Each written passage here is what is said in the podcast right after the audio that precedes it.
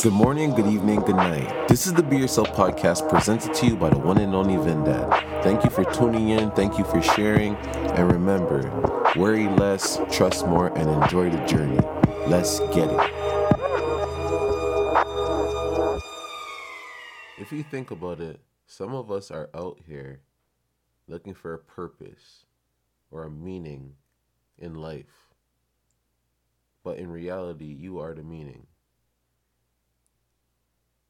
as I said a long time ago on this podcast, you are one of the sperm cells that actually made it and developed in your mother's stomach. And she actually had you.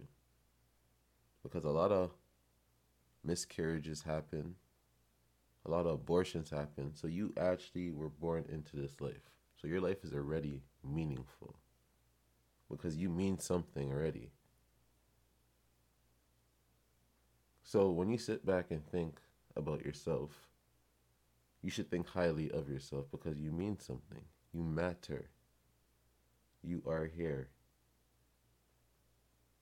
And as long as you're here and your heart is beating, you are complete. That's why I always say life is complete because as long as your heart's beating, your mind is working, you can do something for yourself or for others.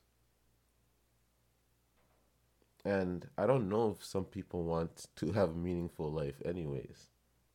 Because because now you know you mean something. So for you to have a meaningful life, for example, you would be out there doing things for others. You'd be leading by example. So they feel like they want a meaningful life too. Because they say we influence at least a million, no, not a million, a thousand people throughout life, depending on who you are and how you live your life. But there's some people that mean something that don't even go outside to influence anyone. They're just here for themselves. But they say one of us influence a thousand people throughout life. But there's people not doing nothing to influence anyone. They're just sitting inside. And you could influence someone at a grocery store, being a TTC driver. I feel like TTC drivers influence way more than a thousand people. Just by them talking to people, people seeing them, the little kids, seeing them driving them, you know, the bus driver making jokes with them. It could influence them in a good way. Oh, you know, be funny or, you know, show good attitude. Greet people in a good way. It could influence kids just just doing just doing those simple gestures. But there's some people just laying in bed. They're not doing anything impactful on this earth. It doesn't have to come down to money. It just means you mean something so you can mean something to somebody else. You just don't know. So it's good to lead by example. And this is where it comes down to heaven on earth again, you know, because you can lead a in something that feels like heaven. You know, you're helping people, you're thoughtful, you're mindful, you know, you're generous, you have emotional intelligence, all that type of stuff where you can go have hell on earth, you know, where you're the leader in hell. You know, you're just doing bad things. You know, you're taking from people. you're not truthful, you're not loyal, you're not any of those type of things. You know, you lead through fear, all that type of stuff. But if you want to, if you want to have a meaningful life, just go outside and just be nice. That's meaningful enough because you put some a smile on someone's face. I'm not saying it's going to pay your bills, but that right there alone is good enough. You know, you influence someone else in a great way. What more can you ask for?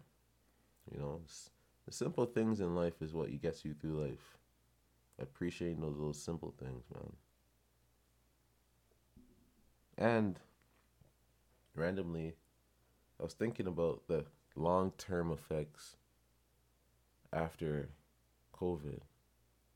Like when all these quarantine stuff is done and things are like functioning back to normal. I wonder how we're going to communicate with each other. A lot of people going to be still like trying to keep a distance type of thing. What's going to happen? Like, how's the human brain actually going to work? You know, how how did it affect us mentally? And we don't know that yet. You know, we're forced into